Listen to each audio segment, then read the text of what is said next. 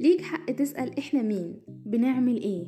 وليه بنقدم محتوى صوتي على البودكاست ليه مش على أي أبليكيشن تاني؟ إحنا شباب من مختلف الأعمار والشهادات التعليمية. مش خريجين إعلام ولا مذيعين متخصصين.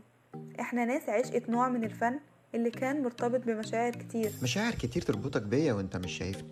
بس قدرت أوصل لك حالة من البهجة والتفاؤل والثقة عن طريق صوتي بس.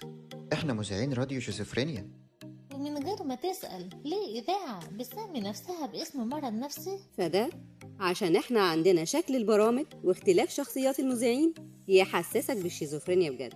إحنا من أربع سنين على اليوتيوب والفيسبوك بنقدم المحتوى بتاعنا صوتي وبس. مع لوجو قناتنا وبنرات بعناوين البرامج. والنهاردة قررنا نشارك شغفنا بالتقديم الإذاعي مع ناس بتحب المحتوى الإذاعي.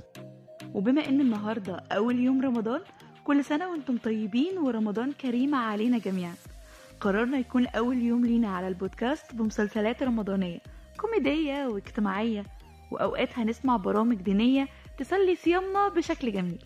إحنا معاكم كل يوم من مسلسل الكوميدي بيتنا في رمضان الساعة خمسة مساء. وللناس اللي بتحب الدراما فمسلسل شمسك دنيا كل يوم الساعة 8 مساء. والبرامج الخفيفة هتكون الساعة 2 الظهر.